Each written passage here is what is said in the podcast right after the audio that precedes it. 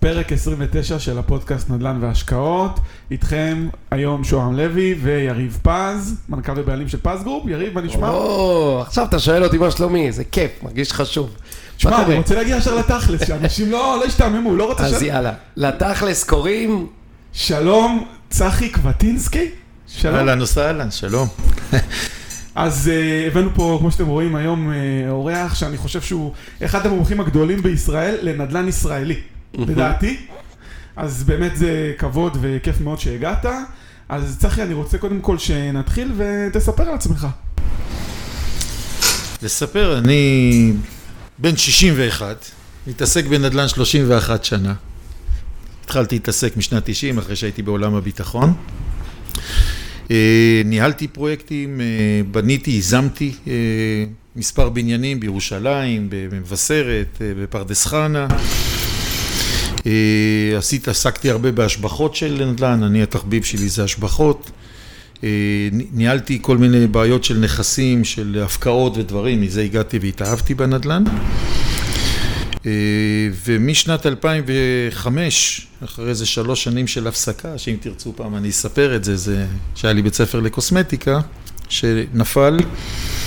אני מלמד השקעות נדל"ן, אני בונה לאנשים פנסיה עצמית מבוססת השקעות נדל"ן, אני אה, אה, מייעץ לאנשים איך לבנות את הפנסיה, אני עושה יזמויות קטנות, אני הולך לבנות עכשיו בעיר העתיקה בבאר שבע כמה פרויקטים, אה, וזהו, בונה לאנשים חיים, זה מה שאני עושה בעיקר.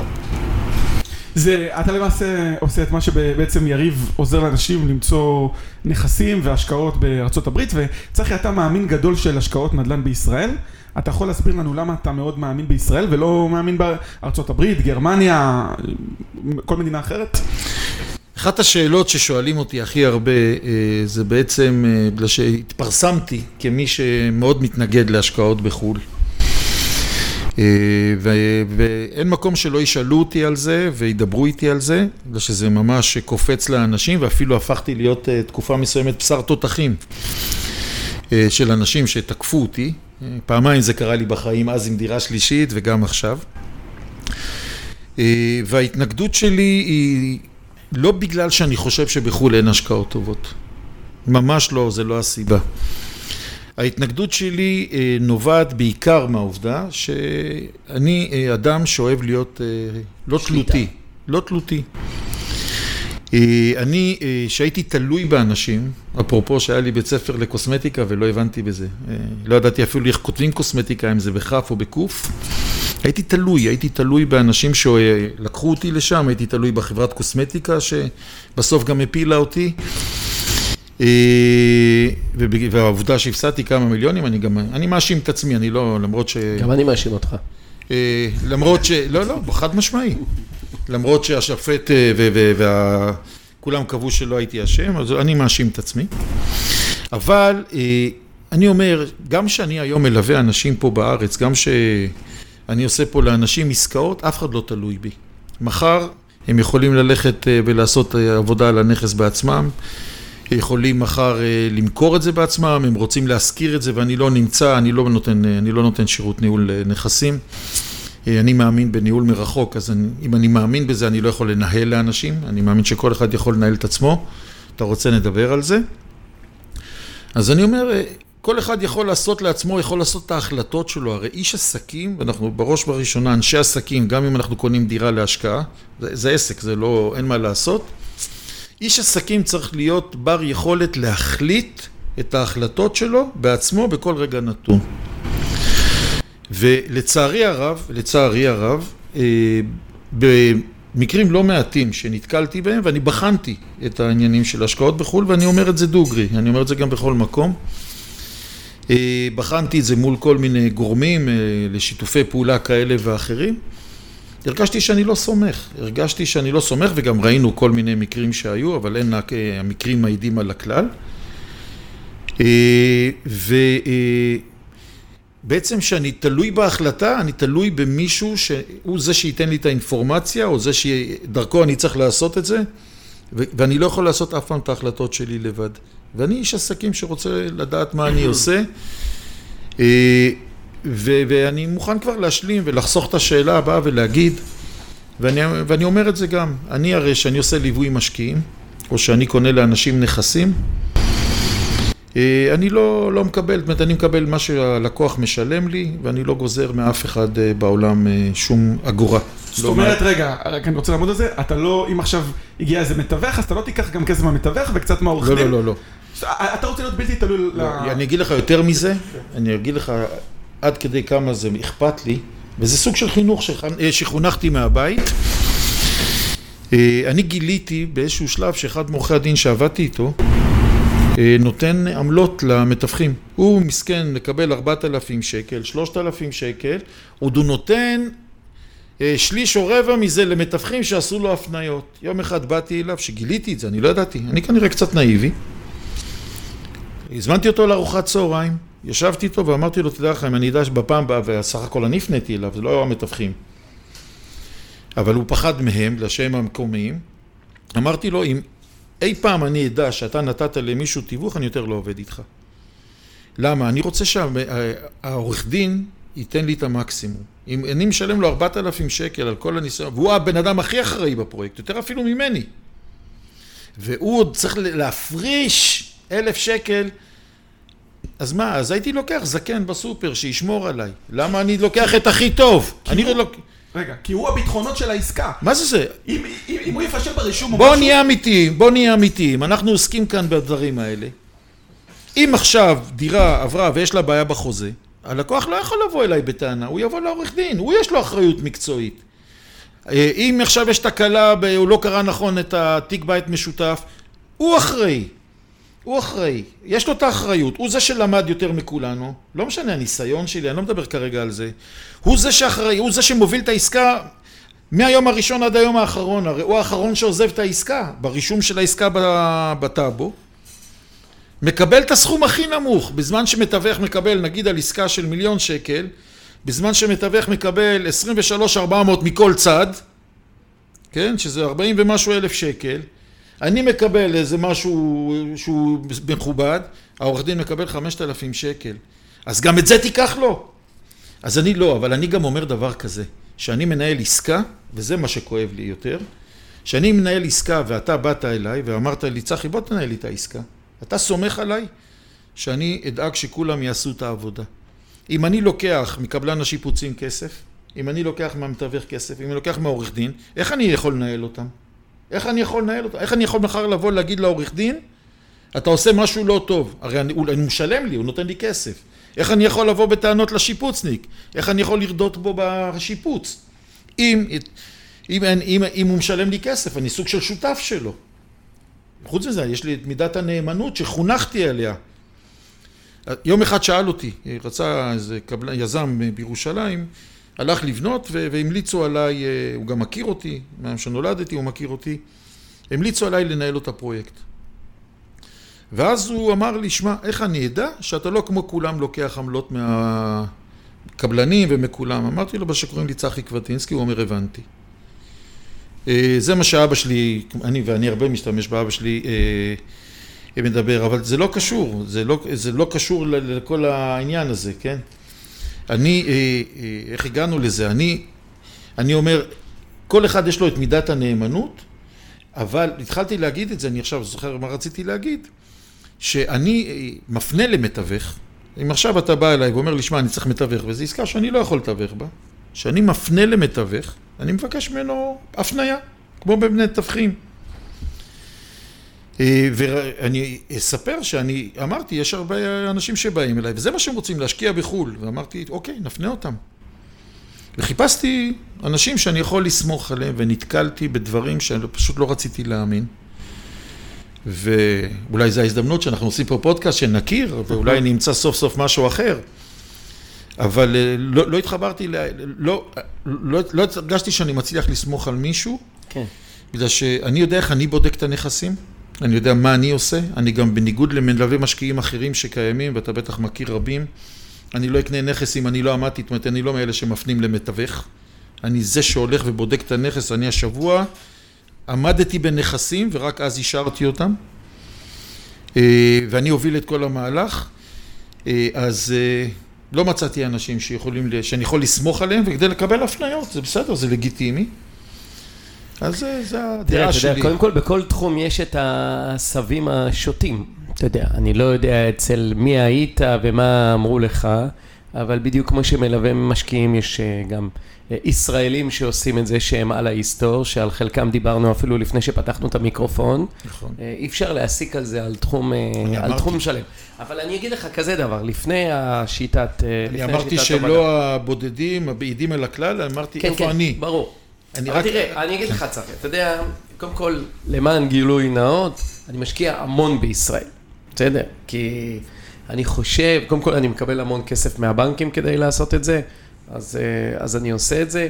ב', אני נהנה מהצ'קים הדחויים, בזכות הצ'קים הדחויים אני קונה נכסים אה, נוספים, ובנק ישראלי מעדיף לראות שיש לי דירה ברחוב חליסה בחיפה, שכונת חליסה בחיפה, מאשר יש לי את ה-Empire State Building, שזה בכלל אה, מצב הזוי. אבל, דמיין לך סיטואציה, צחי, שאני יושב עכשיו בלונדון.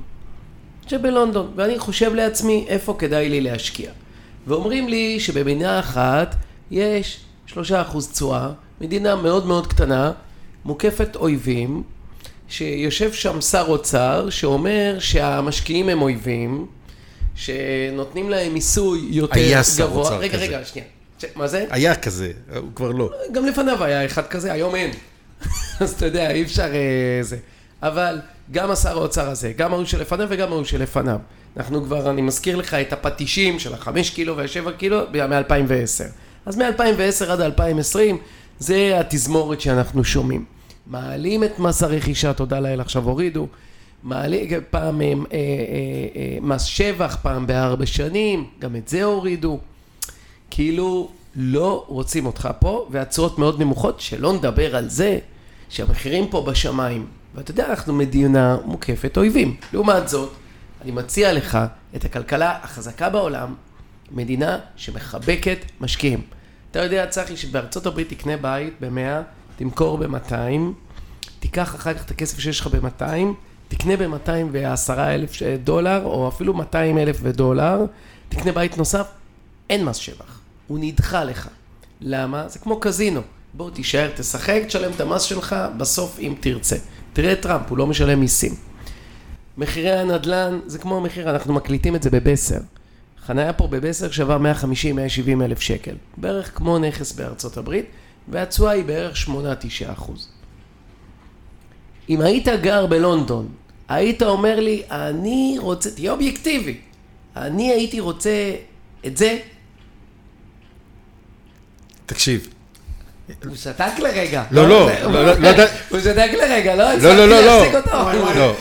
לא. לא, לא, לא, לא, לא, ידעתי אם אתה שואל שאלה רטורית או שאתה שואל אותי, אני אענה לך. לא, תענה לי, כן. לא, אני עונה לך מיד, אני עונה לך מיד. שוב, אני מזכיר לך רגע, בתשובה שלך, אני משקיע פה בישראל, לא, לא, הכל בסדר. יש, בוא, יש לי פה בוא, בוא. נכסים, ואני בדיוק כמוך, ואתה יודע מה, צחי? הלוואי ולא הייתי צריך לטוס מעבר לאוקיינוס 11 שעות טיסה ולהשקיע שם. הלוואי ואותם תנאים היו פה והייתי נשאר פה בארץ. יפה, בוא תקשיב. אתה מדבר כאן על משהו שונה מאוד, על משהו שונה מאוד אה, ממה שאני אמרתי קודם. אני קודם כל התחלתי ואמרתי שאין לי ספק שבחו"ל יש השקעות טובות. אני לא אמרתי שלא. אני אמרתי חד משמעית שיש השקעות ואני לא אומר, לא מביע דעה על העסקאות אה, כאלה ואחרות כמו שאמרת בחו"ל. ממש לא. אני אמרתי דבר מאוד מאוד פשוט. אמרתי, יושבים פה ישראלים, יושבים פה ישראלים, כדי לה- להשקיע בחו"ל, וזה לא משנה אם זה בקפריסין הקרובה, שזה שעה טיסה, ובין אם זה 11 שעות טיסה אה, בארצות הברית. הם צריכים לבוא ליריב, הם צריכים לבוא, יש כאן, רק, רק, בבס, רק בבניין הזה בבסר 4, נכון. אני חושב חצי מהקומות, אם לא כל הקומות, זה חברות של... אה, נכון. אין, בכל, אין קומה שאין בה חברה של השקעות בחו"ל. כן. הייתי, הייתי בחלק, תכף אני אספר לך משהו על זה גם. ולצערי הרב, לצערי הרב, אה, תשמע, יש כל מיני סוגים של, של עסקאות. יש עסקאות של קניית דירות, יש עסקאות של כניסה לקבוצות. בגלל שאתה יודע, אנשים נכנסים לכל הפיתויים ולכל. ויש, כמו שאמרת, יש עשבים שוטים ויש עשבים טובים, אה, או דשא ירוק. אה, אני אומר אה, שהאנשים שרוצים להשקיע בחו"ל, קודם כל, אני לא גיליתי את התשואות האלה בצורה מדהימה כמו שאתה מתאר, ואולי הגעתי לאנשים הלא נכונים. אני, ואני אספר לך משהו, אני, אה, אה, זה לא סוד, אני אומר לך קודם שאני גם עוזר לאנשים, אני מחלץ אנשים מכל מיני בעיות, עכשיו חילצתי מנוכלים וכל מיני דברים. אתה רואה, זה קורה גם בארץ. לא, אבל אה, עזרתי לאישה מבוגרת, בלי קשר למה שאמרתי עכשיו, עזרתי לאישה מבוגרת שהסתבכה עם איזו עסקה של מכירה של הבית שלה, היא נפלה כספית אה, והכל. אה, ועל המזל שלה, אה, לפני שאני הגעתי, גם אישה מבוגרת, היא אישה בת 70, אה, גם נפלה על קונים רמאים ועל עורך דין של צד שני רמאי, ועל... קיצור, סיפור שלם. והגעתי, זה היה ממש לפני הקורונה, והגעתי מצב שאני צריך לקחת לה את הסכום שנשאר לה ולהביא לה את התשואה המקסימלית. יד על הלב, לא ידעתי להביא לה את זה בארץ. ואני חושב שאני כן יודע אחד שמבין, אבל לא ידעתי להביא לה את זה בארץ. אמרתי, זה הזמן, זה הזמן לבוא לכל המלעיזים, לכל אלה שתוקפים אותי, לכל אלה שאומרים לי שהם יודעים לעשות uh, הרבה יותר טוב ממני, בחו"ל, והתחלתי להסתובב. הייתי פה בבסר 4, והייתי בבסר 1, והייתי ב... איפה לא הייתי, והייתי... אגב, צחי, הכל זה היה בהתנדבות לגבי האישה הזאת, נכון? כן, כן. ואיפה לא הסתובבתי? והייתי בעוד מקומות, אה, והציעו לי לונדון וארצות הברית, אה, כל מיני כאלה ידועים יותר וכאלה ידועים פחות. ואיפה שלא הגעתי, וקפריסין, אה, ממש, אין, אין מקום שלא הציעו, הכי הרבה הציעו על ארצות הברית. ואיפה שלא הסתכלתי, או שזה היה עסקאות, שזה עסקאות ייזום שיש להן סיכון, וזה גם לא מתאים לה, בגלל שהיא צריכה כסף מיידי, או שהגענו לתשואות של שישה אחוז, הגענו אולי שבעה אחוז, ואז מתחיל המיסוי, ואז מתי את מקבלת את הכסף. לא ראיתי, לא ראיתי, אז תגיד, נכון, שבעה אחוז זה יותר מהארץ. אבל לא ראיתי, וזה כל עולמה, זה כל כספה, והבנתי שאני תלוי, ובחלק מהמקרים זה גם היה מבוסס על פיצולים של דירות בלונדון או במקומות אחרים. לא, לא, לא ראיתי שאני הולך לעשות משהו שהוא, אז אני אלך לכאן, אני נגד פיצולים, דיברנו על זה לפני זה, אז אני אקח מישהו שיפצה לה. אבל לא, לא מצאתי שאני הולך למשהו בשרני, שבאמת כמו שאנשים דיברו, ודיברו איתי על בודפסט ובוקרסט ו- ו- ופולין, אה, איפה לא? לא, לא, לא מצאתי את עצמי. אבל כמעט הדבר היחידי שעצר שתס- אותי, הדבר היחידי שעצר אותי, זה הקורונה שפשוט נעצרנו, ואני יכול לספר לך שאנחנו בעזרת השם שבוע הבא כבר נמשיך אה, לחפש מחדש. אבל אה, גם היא בעצמה נבהלה מזה, היא הייתה מאוד נעולה על חו"ל. אז אני אומר, אה, לא, לא מצאתי את כל ההפתעות שהפתיעו אותי, שהבטיחו לי. אז אולי לא הגעתי לכל האנשים ולא הגעתי לנכונים. אולי גם לא הגעתי אליך, עובדה שלא הגעתי אליך. אבל לא, לא ראיתי שבאמת יש שם כאלה דברים. ו, ועם כל זה סחבתי גם את מה שאני מרגיש על זה. כן. וגם, אני, אתה יודע מה? אני אגיד לך יותר מזה. בחלק מהמקרים יצאתי מזועזע והרגשתי חוסר ביטחון אה, באנשים שישבתי מולם. ואני כאן חייב לפתוח אה, סוגריים ולהגיד לך שהבעיה שלי העיקרית שאני מפנה למישהו, שאני אומר, אוקיי, לכו לקנות דרך יריב, או שאני מעביר ליריב, וכמעט אכלתי אותה דרך אגב, עם אה, מישהו שעשה לי, עשיתי פעם אחת הפנייה כזאת, והוא כמעט פגע לי בשם, אני לא יודע, אולי כן פגע. זה השם שלי מונח על זה. השם שאני כל כך עמל לשמור אותו פה בארץ ו- ו- ולבסס אותו, ואני חושב שאם אם לא היה לי את השם הזה, גם לא היית מזמין אותי לפודקאסט הזה. אה, ו- ואני לא אתן בחיים לקלקל אותו, אוקיי? גם. כשנפלתי עם העסק שלי ונפלתי במיליונים, אני לא חייב לבן אדם שקל, שקל. הייתי חייב לבנקים והסתדרתי. אין בן אדם שיכול להצביע עליי ברחוב שיגיד שאני חייב לו עשר אגורות. אז אה, עוד לא, זה, זה הבעיה שלי, שעוד לא מצאתי את זה. ואם תרצה, אני גם אספר לך דברים ש- ש- שהבנתי מכל מיני אנשים, אה, ש- שהם מציעים לי נכסים שהם לא היו בנכס. אני אמרתי את זה אתמול. אמרתי, אה, הרי אתה יודע את זה יותר ממני, שבארצות הברית המידע, אין, אין מדינה שיש בה מידע על נדל"ן יותר מארצות הברית. נכון. אני לא מכיר את זה עד הסוף, אני לא בקיא, אבל אני ישבתי אצל אה, כאלה ואחרים, ראיתי, ישבתי בירושלים אצל איזה בחור חרדי, קיר של מסכים היה לו, הוא באמת עשה שם, הוא כבר עשה מעל ומעבר, קיר של מסכים, כל מסך זה היה אתר אחר, והראה לי איך זה עובד, מאלף. אני אתמול העברתי שיעור על נדל"ן, אה, את השיעור על אינטרנט בקורס שלי, אין בישראל את המידעים האלה. והדוגמה שאני אתן לך זה שהציע לי אה, מישהו לקנות אה, נכס, לקנות עם כמה משקיעים נכס בארצות הברית. אל תשאל אותי אפילו איפה, אני כבר לא זוכר. ואני אומר לו, הכל נהדר, תגיד לי, מה קורה עם הצוענים? זה כולם מכירים את הדוגמה הזאת שלי. מה עם הצוענים שיש מתחת לנכס? הוא אומר לי, מה, יש צוענים מתחת לנכס?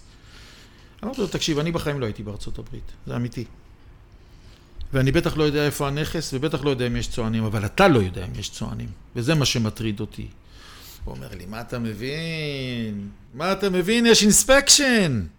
הרי יש משהו אגדי בארצות הברית, יש אינספקשן, שזה דבר נהדר, הלוואי והיה פה בארץ. אני ביום ראשון, הרי לי יש מפגשי זום נדל"ן, אני עושה מאז תחילת הקורונה, כל יום ראשון בשמונה וחצי אני עושה מפגשי זום. וביום אה, ראשון הקרוב אה, מגיעה אליי אה, חברת קשת, בדק בית, לדבר עם האנשים. יש לי אנשים בין, עד בין 50 ל-100 אנשים יש לי קבוע במפגשים. לתת הסבר למה inspection, או בעצם למה בדק בית זה חשוב. כן. אמרתי לו, הכל נהדר ב inspection. הדירה יכולה להיות הבונבוניירה, ובאמת ה inspection יעזור לי להוריד מחיר. אבל מה אם יש צואני למטה, אף אחד לא יגור. סתם הגזמתי לו. זאת אומרת שזה גם הבריח אותי מהמחשבה, זה עוד יותר הרחיק אותי, שאנשים עושים שם עסקאות, והם אפילו לא היו בנכסים. עזוב את הניהול אחר כך. אוקיי? אז, אז הנה, אתה רואה, לאט לאט, זה, זה, זה מה שיושב עליי, ואני אני, אני למעשה מחפש היום, או אני מחפש בשביל הלקוחות שלי, או אני אומר לאנשים, אתם הולכים להתעסק בחו"ל? תבחרו אחד שיודע וחי בנכס, והיה בנכס, ועמד בו, ועשה את הכל. אני, אני חושב, וסליחה שאני קוטע אותך, שזה נורא סטריאוטיפ. זה כאילו קצת... אה... אני לא רוצה להגיד אה, מיושן, אבל יש פתרונות לכל דבר. באמת שיש פתרונות. לכל דבר. למחירי הנדל"ן באזור, למי האנשים שגרים שם, למי, אה, כמה הם מרוויחים, מה מצב הנכס, מה השכירות שתקבל על הנכס. ואתה יודע מה? אתה לא יכול להיות באותו רגע נתון בנכס? שלח מישהו, תעשה פייסטיים. מה הבעיה? הנה, יש היום טכנולוגיה כל כך מתקדמת. אני לא צריך לעשות ככה על הקיר בשביל לשמוע את הסאונד הזה. יריב, אני לא ציפיתי, אני לא ציפיתי שיריב שיושב, עוד פעם, אני לא רוצה לדבר עליך, בגלל שזה לא אתה האישו. לא, לא, זה סתם דיון. אני לא, אני לא, בסדר, לא, אני רק מדגיש, שלא חס וחלילה לא יישמע. אנחנו פעם ראשונה נפגשים. כבר מלכדנו לך את האוטו, הכל בסדר. אתה יודע, אם זה לא היה מוקלט, הייתי אומר שאין דאגה, אני שולח פרחים לאלמנות. בקיצור, אה, בשביל זה חניתי בחוץ, שלא תעשי את זה. אני אומר, אה, אני, אני מבחינתי, אני מבחינתי, תשמע, אני בטח, אני, אני למשל לא סומך. הרי אני, אני, יש לי מתווכים שאני עובד איתם לא מעט, ואני סומך עליהם, אבל אני סומך עליהם ואני לא אקנה נכס אם מתווך יגיד לי שהוא הכי טוב, זה אמיתי. אה, יגיד לי שזה הכי טוב אם אני לא אעמוד בנכס, וזה לא סוד שחלק מהמתווכים לא רוצים לעבוד איתי בגלל שהם לא מבינים למה אני פוסל נכסים. אבל אין מה לעשות, אם אני לא מתחבר לנכס, ואתה יודע מה, זה מאיזה סיבה שאני רוצה. אבל אנחנו לא מתחבר, יכולים לטעות. אם אני מתחבר, אבל זה, אני רוצה את הטעות עליי. אני רוצה את הטעות כן. עליי. אני לא סומך על, המת... על הטעות של המתווך. כן, אבל אתה יודע, אבל, בוא, לא, בוא לא, ניקח אבל רגע... אני אומר... צחי, אני... בוא ניקח רגע דוגמה אחרת. לא, לא, שנייה, שנייה, תן לי להשלים רק את המשפט. טוב. אין לי בעיה אבל, אין לי בעיה, שאם יריב אומר לי, תקשיב, אני האיש פה, האיש שלי, יש לי בן אדם, אני, הצד השני שלי, השותף שלי, העובד שלי, שהוא יושב שם, הוא זה שמאתר את הנכסים. הוא היה בנכס, הוא זה שעושה את הבדיקה של הנכס. אני בדקתי אותו, אני יודע, אני סומך עליו. אני זה, הרי זה הגיוני, בסדר? זה הגיוני, אין לי בעיה. הוא גם זה שינהל את הנכס, או הוא, הוא יודע, הוא היה שם, אין לי בעיה. אין לי בעיה, אבל הוא העיניים שלי, בסדר? כן. עליו אני סומך. גם אני יכולתי בגדול, אם הייתי רוצה נגיד להגדיל את העסק שלי, לא, לא הייתי נותן למתווך שיעשה את זה, בגלל שאני אני מאמין שאני צריך להיות מעל המתווך, בסדר? אחרת הייתי מתווך. כן. אז, אבל נגיד הייתי רוצה להגדיל את העסק שלי, הייתי לוקח מישהו שיהיה אה, נגיד בחיפה או בבאר שבע, או לא משנה איפה שאני נמצא, והוא שמתווכים, יש אה, נכסים, הוא ילך לבדוק. הוא ילך לבדוק בשבילי, הוא יהיה העיניים שלי אם הוא יודע לעשות את זה בכללים שלי. כן. זה בסדר. אבל גם את זה אין לאנשים. לא, לא, זה, אני לא יודע לאנשים, לנו יש את זה. אז אבל מצוין. תראה, אבל תראה, אני אגיד לך, שזה תראה, אמרתי אני שאני לא, לא אני לא. בא לדבר בשבחי, סתם על, ה, על הרעיון. תראה, ככה, שני דברים. א', אתה יודע, בוא ניקח סתם תחום אחר. בוא ניקח סתם תחום אחר. נניח רמי לוי היה חושב כמוך. כנראה שהוא היה נשאר עם חנות אחת בנחלאות, ש... כי הוא לא סומך על אף אחד, והוא היה יושב ומתקתק את הקופה, והוא היה סופר את הסחורה, ולא היו לו קופאים, והוא היה מסדר את המחסן, והוא היה עושה את הכל, והוא הבן אדם זה. יכול להיות שהוא היה מאוד מאוד מאושר, אבל הוא היה עם חנות אחת אחרי, היום. אוקיי. לעומת זאת, הוא קצת שחרר מעצמו לאנשים אחרים, וקנה סניפים שברובם לתאר, לדעתי הוא לא מגיע גם אפילו לא שנה, והוא בטח לא מכיר את העובדים שלו, והוא לא מכיר את הקופאיות, והוא לא מכיר את הזה, ואני אומר לך גם יותר מזה, כנראה גם גונבים ממנו, ולוקחים לו, והכל, אבל בסוף, כשהוא מסתכל על השורה הסופית, אם הוא היה נשאר בחנות, היה נשאר לו אולי 100 אלף שקל בחודש, בלי שאף אחד גנב לו ובלי כלום, ואולי פה הוא יישאר עם איזה 100 מיליון שקל בשנה, אחרי שגנבו לו 50 מיליון שקל בשנה. נהדר. אתה לא בנוי לזה, אתה אומר. לא, אני אומר, אני אומר, שאני מקבל את מה שאתה אומר. אתה- אני מקבל את מה שאתה אומר. אה, ויכול יכול להיות שאני, עכשיו, אנחנו לא מדברים על ההשקעה, אני מדבר על, על, על, על מי שלוקח אותה. יכול להיות שאני יכולתי אה, לקחת אה, צוות, ואתה, יודע, לי אין צוות, אני חברה של איש אחד, והייתי משחרר, ואתה יודע, אני היום, אה, שאני לא עובד, שאני מחליט לנסוע לחודש לחו"ל, או שאני יושב בבית חודש, עסק סגור. לא עסק סגור, אני גם יודע לעשות דברים, זה, אבל בעצם אין הכנסה. כן. ויכולתי שיהיה לי עובדים, ושיהיה לי מנהל, ושיהיה לי דברים. דווקא כאן, דווקא כאן, אני מדבר אה, על הצד של הלקוח שלי. ההבדל בין ללכת לרמי לוי לקנות, לבין לבוא אה, לבוטיק, לבוא אליי, לבוטיק, שבן אדם יודע שהוא לוקח, אה, שיש לו את הכסף שלו, הוא לוקח את צחי קווטינסקי במקרה שלי, ויכול להיות שגם במקרה שלך, זה לא משנה, כל אחד ידבר פה על עצמו. והוא לוקח את צחי קווטינסקי והוא אמר לו, לך תמצא לי נכס, או לא, תביא אותי למקום הנכון, או שתתכנן לי גם את התוכנית הנכונה, ותביא אותי לנכס הנכון, הוא יודע שצחי קווטינסקי לקח את זה בעצמו. ויש לו יתרון, יש לו יתרון בקטע הזה. אז צחי קווטינסקי בחר בחיים שלו ללכת ולהיות איש עסקים לא גדול, לעבוד לבד, לנסוע באוטו שלו בעצמו לראות את הנכסים, וכשהוא לא נוסע לראות את הנכסים אז הוא לא סומך על המתווכים, יהיו אשר יהיו, שהם יבחרו בשבילו את הנכסים, ואני בגודל מסוים, אז אולי יכולתי להיות איש עסקים יותר גדול, אבל אני בחרתי דרך. כן, אוקיי, תראה, אני לא מקבל את זה. הדיון- תראה, אבל הדיון, צחי, זה לא אני ואתה.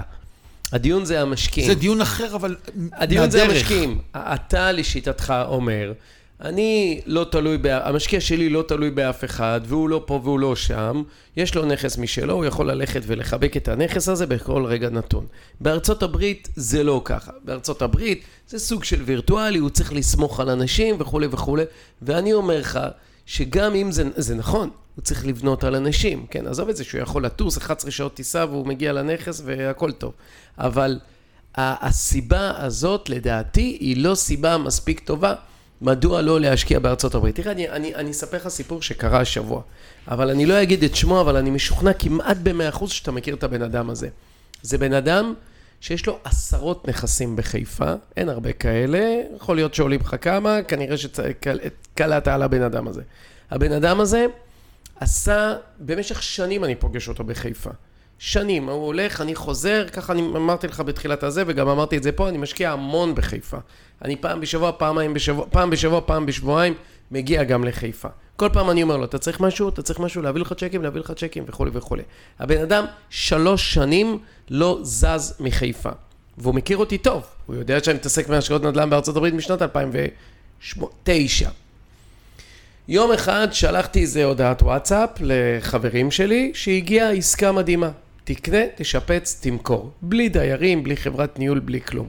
הוא הבן אדם הראשון שקפץ. התפלאתי. לא הבנתי בכלל, מה, אתה מכיר אותי שנים, בסוף דרך הוואטסאפ, כאילו, אחרי שלא דיברתי איתך כל כך הרבה זמן, איזה, אמר לי, אני רוצה את הבית הזה. הוא קנה את הבית הזה, הוא שיפץ, הוא מכר את זה, הוא עשה 20% על הכסף שלו.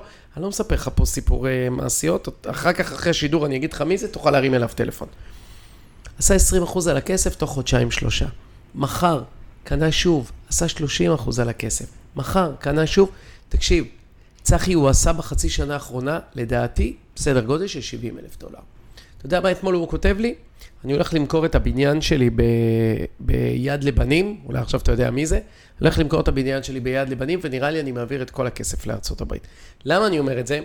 לבן אדם היה מחסום במשך שנים. הוא מכיר אותי, אני, כמו שאתה ממותג ליווי משקיעים בישראל, אני ממותג ליווי נדל"ן בארצות הברית, ועובדה, לא נפגש אף פעם. לא רק זה, הוא אומר לי, תקשיב, אני אקח את כל הכסף, אני רוצה להיות המשקיע היחיד שלך.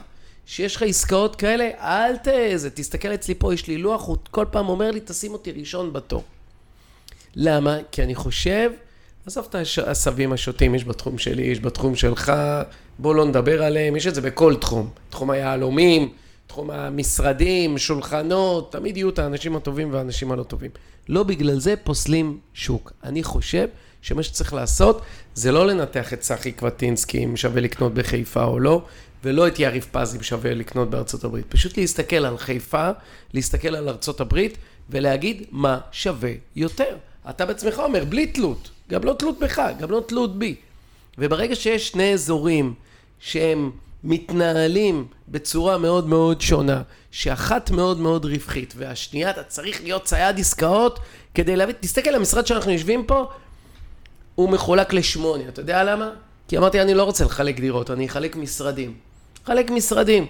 תקשיב, אני מקיז פה דם, עוגיות, שתייה, אוכל וזה, שבעה אחוז. בוא יקנה בית בארצות הברית, יעשה שמונה, תשעה אחוז, לא תשמע, לא, אני לא אגיד, סליחה.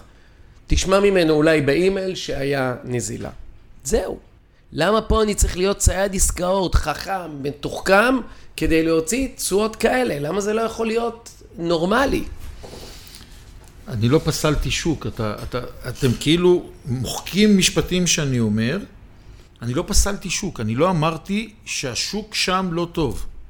אני לגמרי לא אמרתי. אמרתי שהבעיה שלי, הבעיה שלי, ואתה יודע מה, אני מלמד, אני מלמד גם בקורס שלי, אני מלמד אה, איך, איך אתה מחליט איפה להשקיע.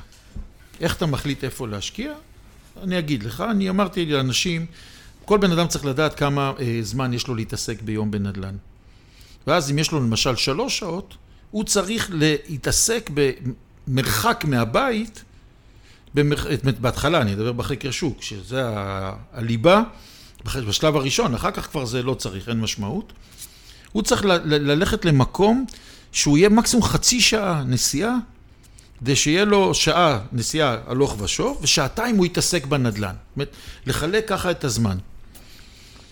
ואני אמרתי, אבל יש מצבים שזה, הרי עושים כמו רדיוס. אתה יודע, אני עכשיו לוקח ממך טיפים. אתה יודע שאני מרצה ב-BDO על נדל"ן בארצות הברית. אוקיי. אוי ואבוי לי. אני אקח את זה. בסוף אני אצא מפה עם רכוש, אני אגיד- אני אגיד זכויות יוצר. אני אגיד שאני המצאתי את זה. סתם, סתם, לא, לא, סתם, אף. אחד לא שומע.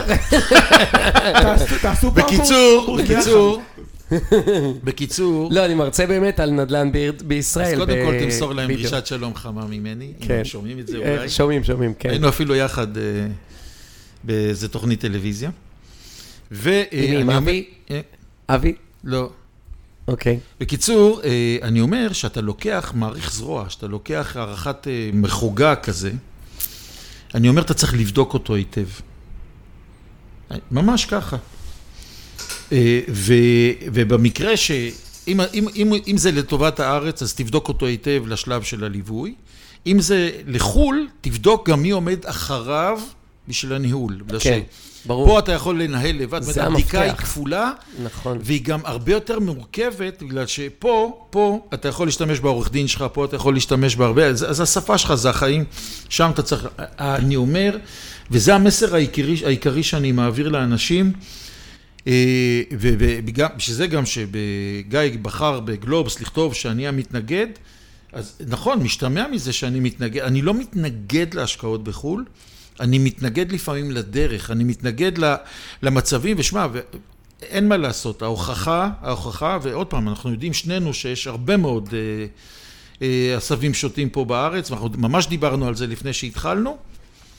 אה, ההוכחה שאנחנו רואים עכשיו כל מיני מקרים שקורים, ואנחנו לא נזכיר שמות, בגלל שאנחנו שומרים על כבוד בעיקר של עצמנו, אנחנו רואים את המקומות שם, והרבה מאוד מהמקרים האלה נובעים מחוסר ידע של האנשים, מחוסר הבנה של האנשים, בגלל שאם בן אדם לא מבין שבברלין או בגרמניה בכלל יש חוק הגנת דייר ואי כן. אפשר להגדיל תשואות, אין דרך, אלא אם כן אתה אומן, אוקיי? או כל מיני דברים אחרים. אז אנשים, ואנשים יש להם התפתות כזאת, אנחנו יודעים, החלומות שאנשים אוהבים לקנות, כמו בקרקעות חקלאיות, כן. שגם על זה אני מדבר הרבה, וואו. או כל מיני דברים אחרים, אה, ואנחנו רואים, רואים שאלה שרוצים לערבב את האנשים, אה, ועכשיו היה, אנחנו, זה לא סוד, זה לא משהו שאנחנו מלכלכים, אה, גם בן אדם שנמצא בתהליך משפטי אחרי שתפסו אותו מרמה אנשים בקרקעות, אז הוא עושה, תוך כדי שהוא במשפט, הוא עשה עוד פליפ על אנשים. אז, ועוד פעם, לא נגיד שם, אבל זה הכל ידוע. אז אני אומר לאנשים, כדי להגיע לאותם אנשים שיכולים, כמו שאותו אחד הגיע אליך בחיפה, כנראה כן. שהוא לקח לו זמן לבדוק אותך או להאמין בך, וזה לגיטימי, זה לגיטימי להרגיש איתך את הביטחון, אז יכול להיות, אבל אתה יודע מה, אולי גם הוא הלך על הקטע הזה, בגלל שזה לא היה משהו לטווח ארוך. נכון. יכול להיות שמה שאמר, מה שזה נכון. עשה לו את זה, הוא אמר, "אוי, ככה הרגשה שלי, אולי גם אני הייתי חושב כמוהו, אני אקבל את זה עוד כמה כאן, חודשים. כאן אני לוקח, אה, אני לוקח אה, 100, 200 אלף דולר שלי, אני נותן את זה ליריב, אני מרגיש עם יריב ביטחון זה בסדר, יריב יביא לי את הנכס, יעשה לי את הפליפ וימכור לי את זה, אה, או יעשה לי, כמו שאמרת, אה, לא צריך לשלם מס, אני אעשה שם, אתחיל לעשות אה, קפיצות ואני להגדיל את נכון. ההון שלי. זה משהו אחר, זה לא ניהול הנכס אה, נכון. לגמרי. אני אומר, וזה חלק מעניין של לבחור את העסקאות. אז אנחנו בעצם. מדברים, אנחנו מדברים בעצם בסופו של דבר אותה שפה. זאת אומרת, שנינו אומרים את אותו דבר, שנינו אומרים אותו דבר, שיכול להיות שבעצם המסר שאתה אומר, ואתה אומר לי גם כן, ויכול להיות שמפה אנחנו נצא עם איזה בשורה, כן? אה, אולי בקשר, אולי מעבר לפודקאסט אנחנו נשב, ו- ו- ו- ו- וזה לא, הנה, אמיתי, אנחנו פעם ראשונה נפגשים, אולי ידענו אחד על השני, אבל אף פעם לא נכון, נפגשנו. נכון. תוציא לו את הפצצה אה, מתחת לאוטו. ו- אנחנו ויש כאן כבר. מישהו, יש כבר כאן מישהו שרוצה לגזור קופון. הכל בזכותי, תשתפו אותי קצת. כן. יש כאן, זה- הוא יביא לנו את ה- הוא יביא לנו את הבורקס. הוא אחראי על הכיבוד והקישור. זהו, יריב, אין יותר פודקאסט. לא, לא, לא, אבל לי הוא יביא חסה, אני עברתי, אני הפכתי להיות כמו גוטמן, אני אוכל חסה. בקיצור, אה, יכול להיות שאולי גם אני מצאתי סוף סוף מישהו שאני יכול כן. לסמוך עליו, אבל זה בדיוק, אנחנו דיברנו על אותם דברים. נכון. דיברנו, דיברנו ממש על אותם דברים. אה, ואנחנו יכולים להסתובב, כל אחד יכול להגיד משהו אחר, אבל בסוף אמרנו אותו דבר. נכון. אמרנו את אותו דבר. ואני- ואתה יודע, אתה יודע את זה, אבל... אה, ואנשים לא רואים שאני מצביע עליך, כן? אבל אתה יודע את זה יותר מכולם, שהעשבים השוטים מקלקלים לנו, ממש. מקלקלים לנו אלה שעושים את הכל מהלב. כן. אה, ומקלקלים לנו למרות שגם מאוד. אנחנו יכולים להיכשל, ואז אתה יודע, יכול לא, להיות סליחה, מאוד, יש- מאוד אפשר, ואז לבוא ולקטלג אותך גם כסוג של אה, תגיד, עשב אה, שוטה. אה, אה, אני, אני רוצה שאתה... אני אגיד לך עם יד על הלב, לא אני רוצה שאתה תגיד. להגיד לך שכל מה שאני עשיתי, כל מה שאני ברור. קניתי, אם אני אגיד לך שכל מה שאני קניתי היה פרפקט, היה מושלם, אתה משקר. אני אשקר. אבל נכון, אני יכול להגיד דבר. לך, עם יד על הלב, עם עשר ידיים על הלב, שעשית את המקסימום. שבכל עסקה, ואני עשיתי מאות, עשיתי מאות, בכל עסקה שעשיתי בשביל משקיעים, או של מישהו, בכל עצה שנתתי, אני נתתי את העצה מכל הלב ועם כל הרצון, וביושר מוחלט, ובלי משוא פנים, ובלי כלום, ובלי שום אינטרס אישי. ברור שעשיתי את העסקאות, בסוף עשיתי את זה מאינטרס ברור. להרוויח כסף, ברור. אה, זה לא סוד, אבל לא עשיתי את זה, זאת אומרת, לא, לא הלכתי להרוויח כסף, רק בשביל להרוויח כסף ולקחתי בן אדם לעסקה ש, אה, שלא האמנתי בה, ואתה יודע מה? לא כל העסקאות שאני קניתי צמחו באותה מידה, אבל עדיין אני יודע, עדיין אני יודע שעשיתי את הטוב ביותר בשביל כן, אנשים והשתדלתי. אף פעם לא עשיתי משהו בשביל לערבב מישהו או לרמות מישהו, או בגלל שהייתי רעב, והיו לי תקופות שהייתי צריך בנזילות שלי הרבה כסף, בגלל שאני, עוד פעם, אמרנו שנפלתי ה...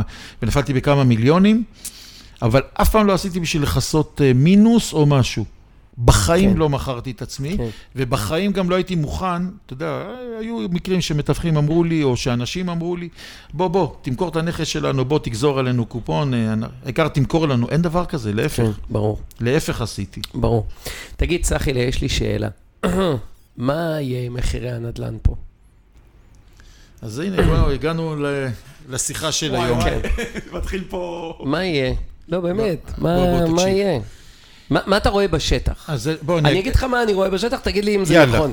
אתה נראה לי הרבה יותר בחיפה ממני. לא, לא, לא. אנחנו משקיעים באותם מקומות, דרך לא, אגב, לא, לא? אני, אני משקיע גם, ב, אני, אני מייזם בעיר העתיקה, אני מסתובב יותר בארץ, אני משקיע עכשיו בפתח תקווה, אוקיי. אה, אני, אני מסתובב, אני אבל יודע את הנדל"ן בישראל, אני מאוד בקיא, אני...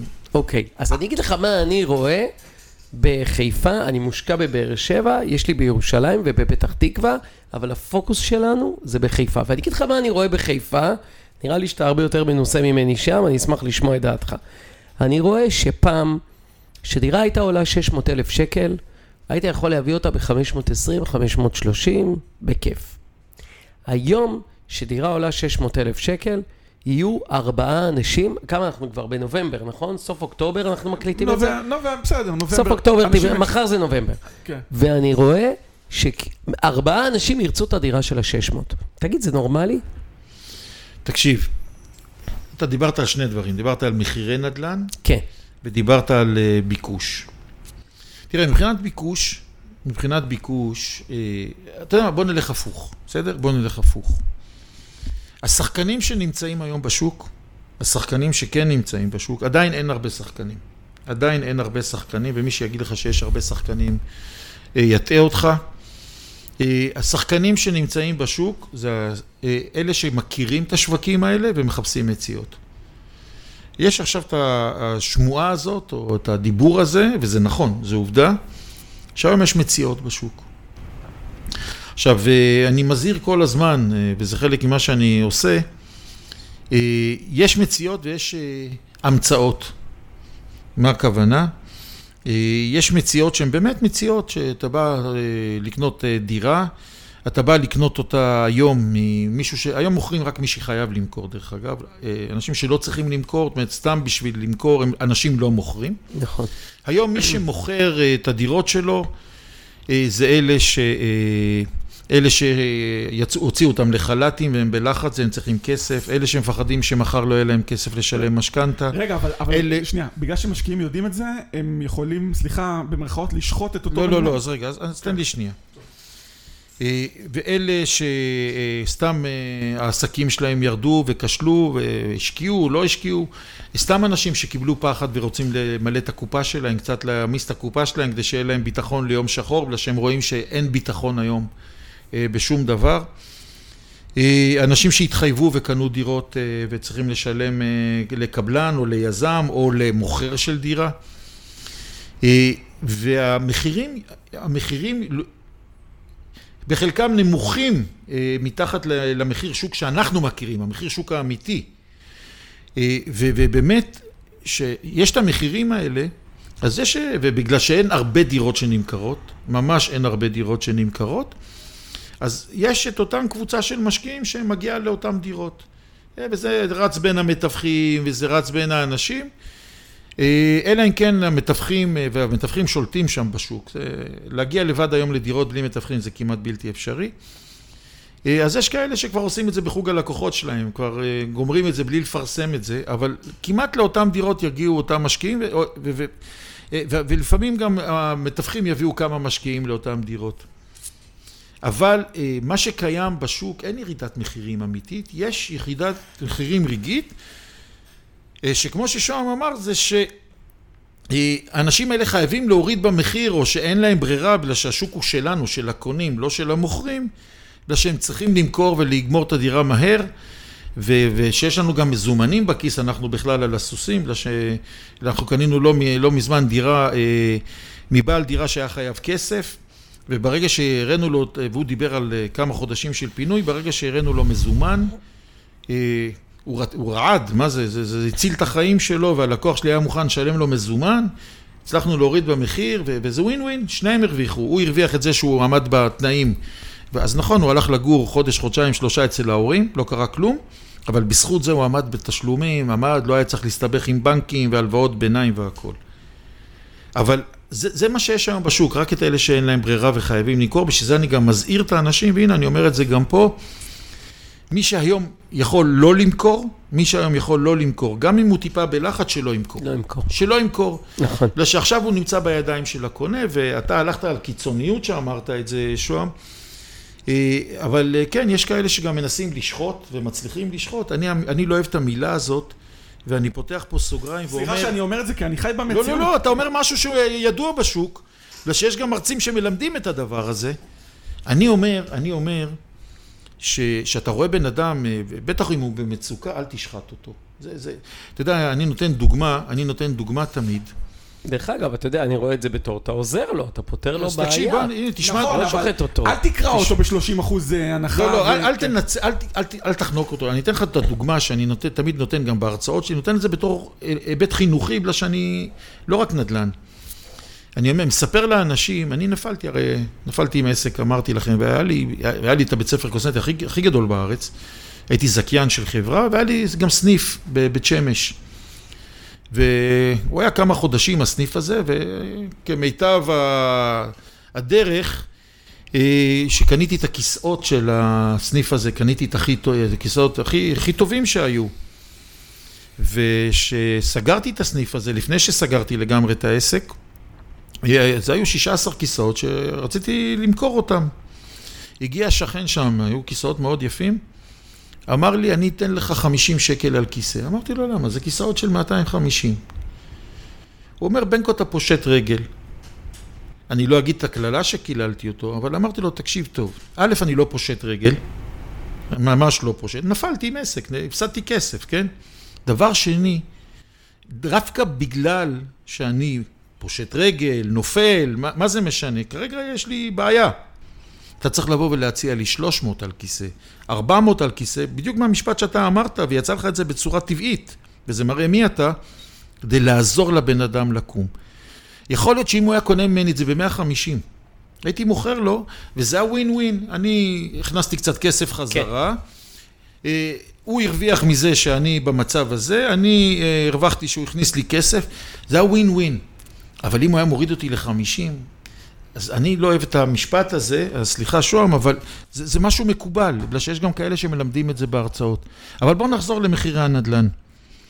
מה שהולך לקרות במחירי הנדל"ן אה, בישראל, וזה עניין של אה, חצי שנה, אה, תשעה חודשים, אה, ואני בדיוק כתבתי על זה פוסט, בגלל שאני לא יודע אם אתה ראית, אה, היו עכשיו, עלו להעביר אה, שני, שני רעיונות שהיו מצולמים, אחד בוויינט, אחד בביספורטל.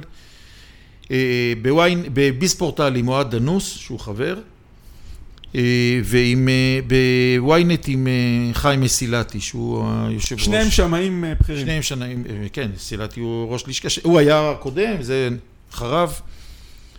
אחד אמר שהמחירים יעלו, זה מסילתי, ולא תמיד אני מסכים איתו, אבל הפעם הסכמתי איתו מאוד.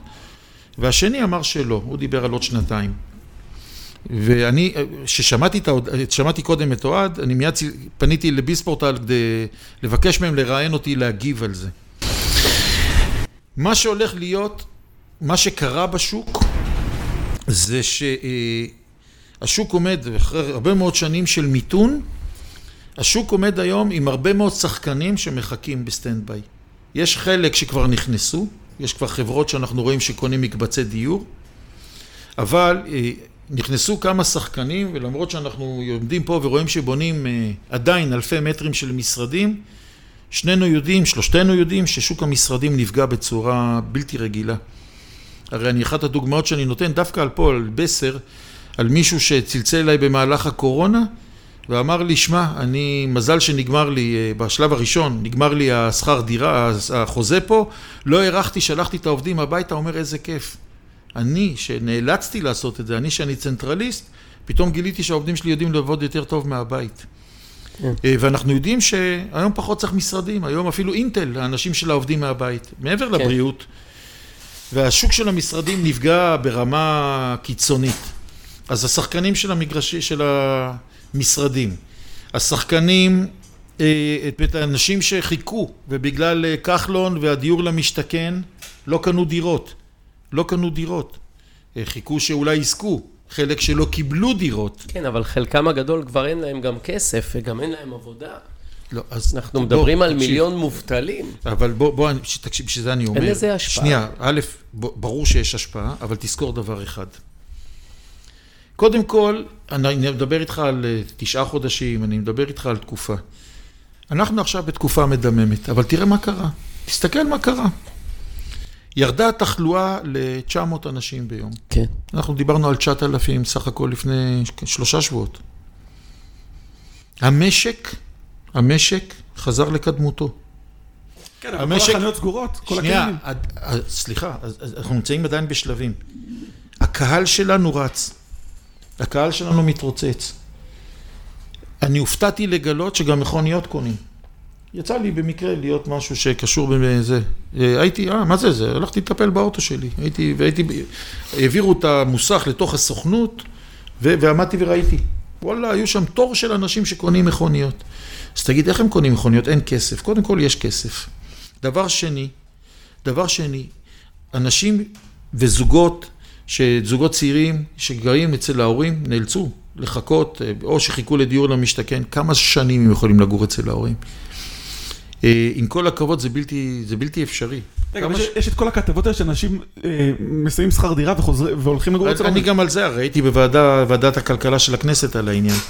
אבל אנשים יצטרכו לקנות, אנשים גם יחזרו לשוק העבודה. אני לא אומר שכולם. ואני מזכיר ואומר לך, ואני מבטיח לך, אנחנו ניפגש פה בעוד שנה, ואתה תראה בעזרת השם, כן, רק שהכל ייגמר, כן. שאנשים, הזיכרון הוא קצר. נכון. הזיכרון הוא קצר מאוד, והכל יחזור לקדמותו, והשוק יחזור, ואנשים יחזרו לפעילות. כן, עזוב את לא התקופה הנוכחית. אבל לא כל המיליון איש צריך יחזרו אבל לעבודה, עדיין, לא? נכון, אבל חלק גדול, חלק גדול שכן יחזרו, חלק גדול שיושב כבר הרבה מאוד זמן על כסף ולא קונה, בגלל שכל הזמן או שהבטיחו לו דירה בדיור למשתכן, שזה הפרויקט שעשה הכי הרבה נזק במדינת ישראל, או שהוא חיכה שיבנו משהו שהוא יוכל לקנות, ולא היה לו מה לקנות, אה, אנשים ירצו ללכת לגור, אנשים יצטרכו, אין מה לעשות, אנשים לא קנו דירות, את ה-70 אלף דירות שהגרילו בדיור למשתכן, תבדוק, אלפים, אלפים בודדים קיבלו את כן, הדירות שלהם. בונים פחות עכשיו. מה? בונים פחות עכשיו. חסרות דירות, יש מחסור, אה, תקשיב טוב, אני הייתי בכנס של בנק מזרחי טפחות לפני שנה וחצי, אז אז דיבר, עוד לא היה קורונות, לא היה כלום, אז דיבר מנהל המשכנתאות של בנק מזרחי טפחות על מאה אלף דירות חוסר ממחקר. אז, שלא נדבר מה יש היום, ו- ואני לא מדבר על ה... והרי, אתה יודע שלהפך, התקופה של הקורונה עוד יצרה ילודה עודפת, ו- ו- ולא רק אה, במגזר הכי... כן, זה בום, זה, אין מה לעשות, זה בום. אנשים בבית, אז מה הם יעשו? ילדים. וזה עובדות, זה כמו אחרי מלחמה להבדיל. אז אני אומר, אבל זה לא משנה, יש עשרות אלפים של זוגות שרוצים לקנות דירות ולא הלכו לקנות, או מהתקווה, בגלל שכל היום כתבו להם ירדו המחירים, או מזה שהם אולי יזכו, או מזה שהם אולי יקבלו את הדירות אה, בדיור למשתכן. הבת שלי, למשל, שזכתה בדיור למשתכן בירושלים, התייאשה, התייאשה, ובסוף הם קנו דירה בעצמם. אבל אה, אני אומר, יהיו כל כך הרבה אנשים שירצו ללכת לגור, יהיו גופים שיבינו שאין משרדים, יתחילו לקנות דירות, גופים אה, מוסדיים אחרים שיתחילו לקנות דירות, יותר מדי שחקנים ייכנסו לשוק הזה ויש בעיה במדינת ישראל, והבעיה הכי גדולה זה לשחרר קרקעות במדינת ישראל. זאת אומרת, הקצב של גידול אה, בנייה במדינת ישראל הוא איטי מאוד, יש לנו בעיה, אה, בעיה מאוד גדולה גם בבירוקרטיה, בבירוקרטיה של אישור קרקעות, אה, של אישור טבעות, של אישור אזורים חדשים. אם לא די בבירוקרטיה והניהול הלא נכון, יש בעיה שכאן אמר את זה לפני שבועיים, אני חושב, או שלושה, הייתה כתבה בעיתון בירושלים, בעיתון הירושלמי, הייתה כתבה על שלמה קוטלר, הוא אחד בכירי הקבלנים בישראל, בירושלים, כן, הוא בונה בהיקפים, שהוא אמר, אנחנו רק רוצים להגיש תב"ע, הירוקים אה, כבר, אה, זה, אני, אני הרי נותן תמיד את הדוגמה שאנחנו רק חושבים שאנחנו רוצים לפתח איזה משהו, הירוקים אה, מזהים את המחשבה וכבר מגישים את ההתנגדות.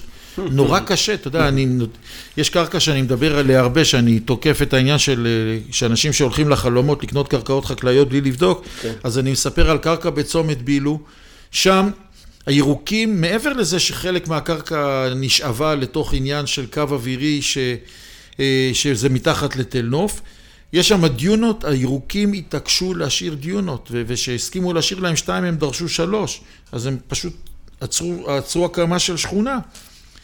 אז אין, אין מספיק בנייה, ושבונים לא בונים אה, במקומות נכונים, בונים ולא מכינים תשתיות נכונות כמו חריש, כמו אה, קריית גת, כמו עפולה.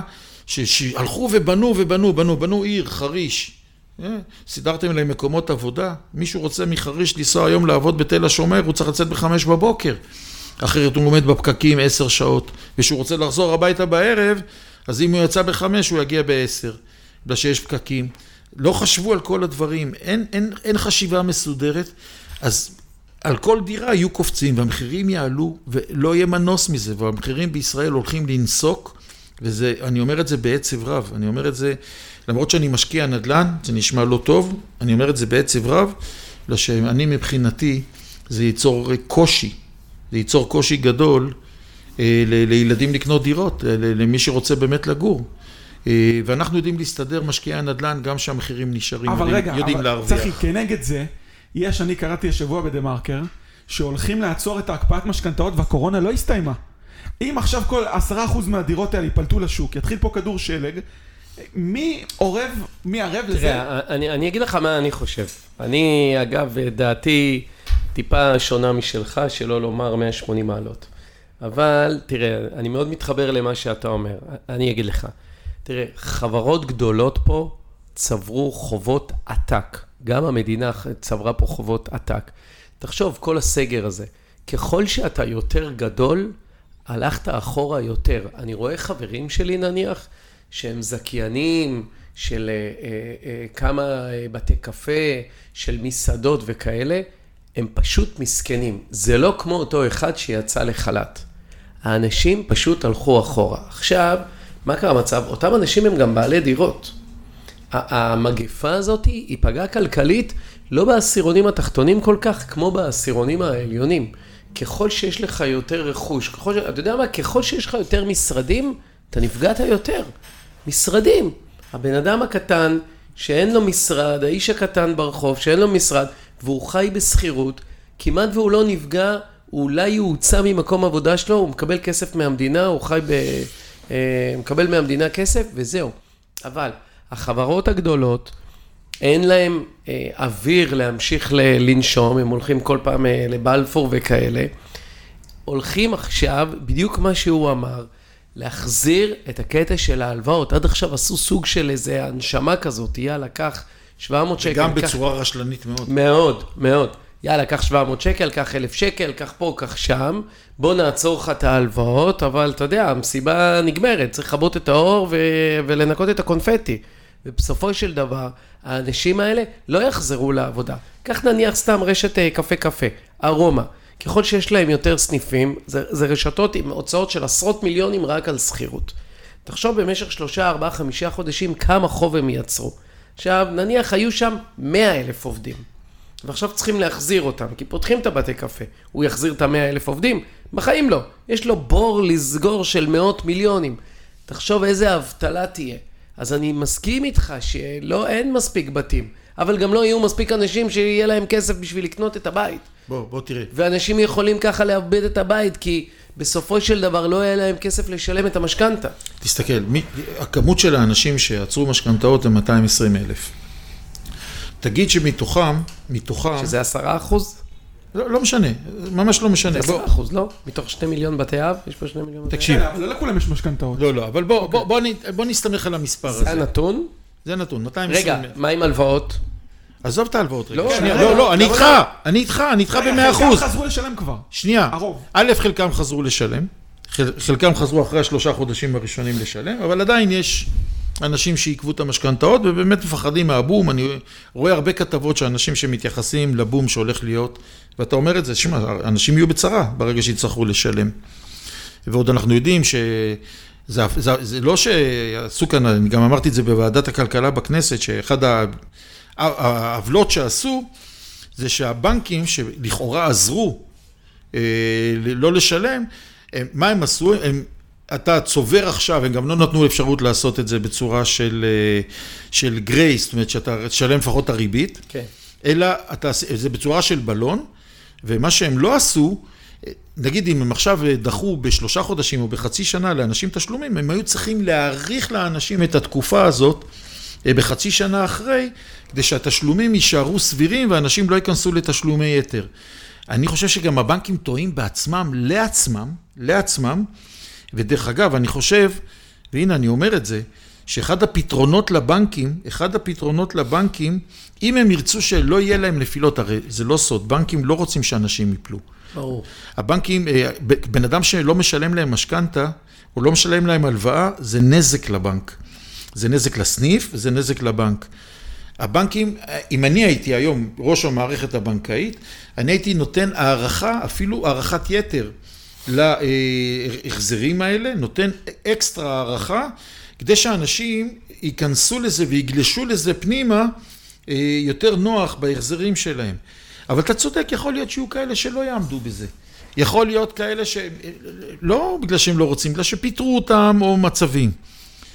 אבל כמות האנשים שזקוקה לדירות היא הרבה יותר גדולה מכל הכמות הזאת, גם אם היא תחזור לשוק. בואו ניקח בין ההנחה שמתוך ה-220 אלף האלה, אה, 20 אלף ימכרו את הדירות שלהם, 30 אלף ימכרו את הדירות שלהם, לא תהיה ברירה. מצוין, יחזרו דירות לשוק. אלה הדירות שעליהן אני מדבר עכשיו. אלה הדירות, ובדיוק על זה אני מדבר. הרי חילקתי את זה, אנשים לא רואים מה אני עושה עם הידיים, כן? אבל אנחנו מדברים עם הידיים, אנחנו יהודים. אנשים, אה, אה, אמ- ואמרתי קודם שיהיה בתקופות, כן? יהיה את התקופה הראשונה, שיהיה תקופת ביניים, שיהיה תקופה שאלה שיש להם בעיה ימכרו את הדירות שלהם. ואת הדירות האלה אנחנו נקנה, אלה ש... או שמי שיכול, כן? יקנה ו- וייהנה מזה. אגב, אגב, סליחה שאני קוטע אותך, הרבה אנשים גם רואים בזה משהו לא חברתי, כאילו מי שקונה הוא, הוא, הוא רע, שהוא לוקח את הדירות מהבן אדם שנפגע, ו... להפך, אני חושב, אתה יודע, אה, אם, אם אני לוקח גם את המשפט הקודם שלך וגם את זה, אגב, אני- זה, זה לא אני חושב ככה, זה הרבה בעיתונות אני רואה. לא, לא, לא, אני לא בא אליך בטענות. אתה מציג, אתה כמראיין, מציג את ה... אתה, אתה, אתה מציג את מה שקורה ואתה, ואתה חי את זה, בגלל שזה, אתה חי את העולם, אתה חי את העיתונות, אתה חי את מה ששומרים, ואתה מעלה לנו את זה פה להתמודד עם זה. אני חושב, אני חושב, אתה יודע, אומרים, אה, יש אנשים שאומרים שאין ברכה לקנות דירה שמישהו פושט רגל, או שמישהו קורא לו משהו. אז אני רוצה להגיד לך שהברכה הכי גדולה, הברכה הכי גדולה, אה, ואני חושב שכאן יהיה, זה אחד השל- המקרים שיהיה פה את הקונצנזוס, בסוף- אנחנו מסכימים על כל הדברים, שאתה רואה מישהו שהולך ליפול, ואתה הולך, אה, ואתה קונה ממנו את הדירה שהוא, שבקנייה הזאת אתה מציל אותו, זה הדבר הכי חברתי שקיים. בתנאי שלא יתקיים מה שאמרת קודם, אם לא שחטת כן. אותו. אני חושב שזה הכי חברתי שקיים. ואני חושב שאם עכשיו, אם עכשיו אה, יהיו אנשים, 20 אלף, 30 אלף, שימכרו דירות, שאולי, אתה יודע מה, אה, ותכף אני אגיד לך על זה עוד משהו, בסדר? אני אגיד, אז אני אפתח עוד סוגריים. ואני חושב שנבוא, אנחנו, או, או כמלווה משקיעים, או, אה, או שיבוא הציבור ויקנה את הדירות האלה, גם אם יקנה את הדירות האלה ב-10, 15 אחוז מתחת למחיר, ויהיה את מי שיספוג את הדירות האלה, ובזכות זה האנשים האלה ינצלו ויהיה להם כסף ולא יהיה, ויחזירו את המשכנתות שלהם ו- והכל, אני חושב שאלה הדברים שירגיעו את השוק. אבל זה אני מדבר, זו התקופה הראשונה שאמרתי קודם, של התשעה חודשים, של השנה, אוקיי? אני בהתחלה דיברתי אה, בשלב הראשון עד אה, שהיה נראה במרץ, אפריל, מאי, שהיה נראה שכאילו השתלטו, כן, שהשריפה לא הולכת להיות גדולה, אז אמרתי, וואו, איזה יופי, זה באמת, אני מדבר על סוף שנה, על תחילת 21. אבל אה, אה, אנשים, אתם יודעים, מה לעשות, הקורונה היא הלכה לכיוונים, האש התפשטה בצורה בלתי רגילה ואיבדה שליטה כמעט, וברוך השם עכשיו קצת נרגע. אני לא יודע אם זה נרגע או שמפרסמים שזה נרגע כדי להרגיע אותנו. אז בוא נגיד שבעוד שנה מהיום, עוד שנה מהיום, אנחנו נהיה בשלב הבא, נהיה כבר בשלב שכל אלה שבאמת חוו את מה שאמרת, את מה שאמרת יריב, הם מכרו את הדירות שלהם, היה מי שקנה, היה חלק מהאוכלוסייה שקנה, הרי זה יהיה חלק, אתה יודע מה, גם אם יהיו 50 אלף דירות, גם אם יהיו 50 אלף דירות שיצאו לשוק, שנינו יודעים, שלושתנו יודעים, ששנה אה, בשוק הנדל"ן דורשת 60 אלף דירות בערך. אני לא מדבר על משקיעי נדל"ן. אני מדבר על, ש... כדי שיהיה מלאי של לא, דירות... לא, אבל צריך אולי זה 60 אלף במצב רגיל שאנשים עובדים ומרוויחים טוב, ולא באנשים שבאו פצועים. אבל זה מה שיהיה, אבל יש, תזכור, תזכור ש, שרוב הציבור זה לא ציבור ש, שנפל. זה לא ציבור שנפל. אה, אני מדבר, ואלה שבאמת הסתבכו, אז יהיה מי שיקנה אותם, או כאלה שכן יודעים לעמוד במשכנתה ויחליפו אותם במשכנתה, והם ייצבו את זה. זה, זה, זה, זה. זה התהליך שגם קורה עכשיו, שכבר, זה הדירות שכרגע בחוץ. שנה מהיום, שנה מהיום, תשעה חודשים מהיום, עוד פעם, אנחנו לא יודעים, אנחנו לא יודעים מה קורה מחר. יקרה משהו חדש, יקרה משהו אה, חדש והשוק יחזור ואנשים יחזרו לעבודה והמשק לא, אין מה לעשות, יחזור והרומות שאמרת יחזרו ובקפה קפה כן. יחזור והדברים יחזרו ואנחנו נחזור להתחבק ואנחנו נחזור להיפגש ויחזרו אולמות אירועים ויחזרו להתחתן ושאתה רואה שאין מה לעשות, כן? נכון, יהיו אנשים שלמדו ובזכות זה יעשו חתונות קטנות ולא מפוארות, הרבה, הרבה תפיסה נשארה. נכון. אה, אבל משהו יקרה, אנשים ילמדו גם לחיות עם מה שקרה, אז אה, נכון, יהיה פתרון, יצטרכו למצוא פתרון, ואתה יודע מה? אולי ייקחו את בנייני המשרדים האלה, וימירו, וימירו אותם לבנייני מגורים כן. שכל כך חסרים, נכון. אה, אה, ואני מקווה שזה מה שיקרה. ואנחנו יודעים שזה כבר תופעה שיכולה לקרות ומתחילה לקרות, בחיפה עשו את זה, כן? כן. אז אני אומר, במצב הזה, אני מעריך ש... לאור כל זה, שנה, שנה מהיום זה לא יעזור, המחירים יעופו, והרבה מאוד שחקנים okay. אוקיי. עם כסף ייכנסו. אוקיי, okay, מה... אנחנו יכולים להגיד מה שאנחנו רוצים, כן. מה, כן, ברור. מה דעתך? אה, זמן טוב לרכוש נכס עכשיו, או לא? אני חושב שזה זמן מצוין. זמן מצוין למי שיש כסף, למי שיכול לקבל כסף. אה, אה, והבטחתי קודם פתיחת סוגריים. זה מה שאני אוהב אצל מלווה משקיעים. תמיד אצלנו זה זמן מצוין. לא, לא, לא. המחירים לא. עולים, או, זה זמן מצוין, לא, לא, לא, לא, לא. המחירים יורדים, חייב לקנות, המחירים יורדים. לא, אין זמן לא טוב. כן. אז קודם כל אני לא אפגע ממה שאמרת ואני אגיד לך משהו. לא, אבל אני גם כמוך. אבל אני באמת מתכוון שזה זמן טוב, ואני אסביר לך למה. לא, לא, אני גם חושב שזה זמן טוב. תקשיב. אני חושב ששווה לנצל את החוסר ודאות הזאתי ולמצוא אנשים... לעשות להם איזשהו תסריט שאולי המחירים ירדו ושווה אה, אה, להוריד במחיר. במיוחד, כמו שהוא אמר מקודם, אנשים שמוכרים עכשיו, אני גם אומר לאנשים, משקיעים שלי שאומרים, תגיד, שווה למכור את הדירה, אני אומר להם, רק אם אתה חייב.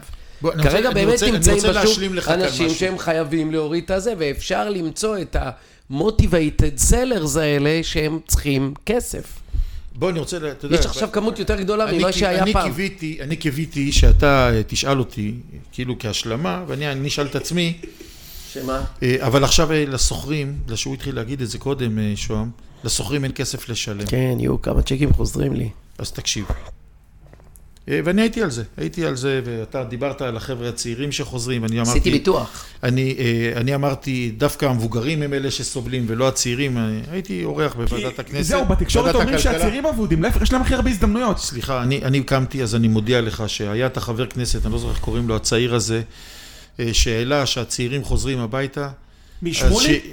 לא, לא. למה אתה עושה גם את הדברים של הכנסת? אני... מרגיש, פנו אליי מהכנסת, הזמינו אותי, בעקבות באמת? הפעילות שלי... תזמין אה, אותי גם.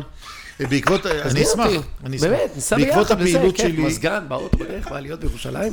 בעקבות הפעילות שלי בחוק דירה שלישית, אז השם שלי נשמר, ועשינו אז הרבה פעילות. והייתי צריך להיות עכשיו בעוד אה, ועדה, הזמינו אותי לוועדת הכלכלה של הכנסת לדיון כזה, ועצבן אותי לשמוע שאותו אה, אה, חבר כנסת צעיר אומר, אה, שמע, הסט- הסטודנטים הולכים הביתה, אפילו מעודדים אותם לזה, וצריכים לגור עם ההורים. ו- ו- ו- ואני האחרון שדיבר, אחד האחרונים שדיבר, ואני באתי ואמרתי, חברים, אתם עושים כאן, הולכים לדון על דיון שאתם רוצים לחפש לו פתרון. המזל של הצעירים האלה, המזל של הצעירים האלה, זה שיש להם את הבית של ההורים שלהם. נכון, לפעמים הם לומדים בחיפה והבית בירושלים, אז הם, הם יהיו בירושלים או שהם יהיו אצל איזה דודה, אבל יש להם איפה ללכת. אמרתי, איך אתם לא חושבים שהבעיה יותר אצל המבוגרים? מה עושה במשפחה מבוגרת שאין לה הורים ללכת אליה? אה, ועל אחת כמה וכמה, אם, אמרתי, אני מתעסק בחיפה, בחיפה רוב האוכלוסייה שאני מתעסק איתם אה, זה משפחות רוסיות או משפחות אה, אתיופיות ש- שבכלל לא נולדו בארץ וכל המשפחות שלהם בחו"ל, לאן הם ילכו? אז תחשבו על כולם, זה, זה בעיה מקפת של כולם. אה, זה. עכשיו אני רוצה אבל לחזור לעניין של, ה, אה, של הכדאיות, בגלל שכאן אה, ת- אמרת, עקצת אותי, למרות שעקצת את שנינו. זה זה הכל ברוח טובה, אל... כן. ברור, ברור, כבר עקצתי את שנינו, כן. הכל אבל לא. באמת אני חושבת שזו תקופה ש- טובה. שבסוף הוא לא ילך ויכעס. לא, הוא לא ילך ויכעס. לא, אבל אני. באמת חושב שזו תקופה טובה. בוא, תקשיב. ואני, הנה, אני מקשה על עצמי, ו- ופתחתי כאן את הסוגריים האלה על השכירויות, שיש בעיה. יש לך הרבה ואנשים- סוגריים בפודקאסט הזה, אתה יודע, רק לאסוף את כל הסוגריים. עזוב, אני אוהב לפתוח סוגריים בגלל שאני אוהב... אבל אתה לא אה, סוגר אותם, שמתי לב. אתה אני יודע? סוגר אותם עד הסוף. לא, בגלל שאני אגיד לך מה, אתה לא נותן לי לסגור אותם.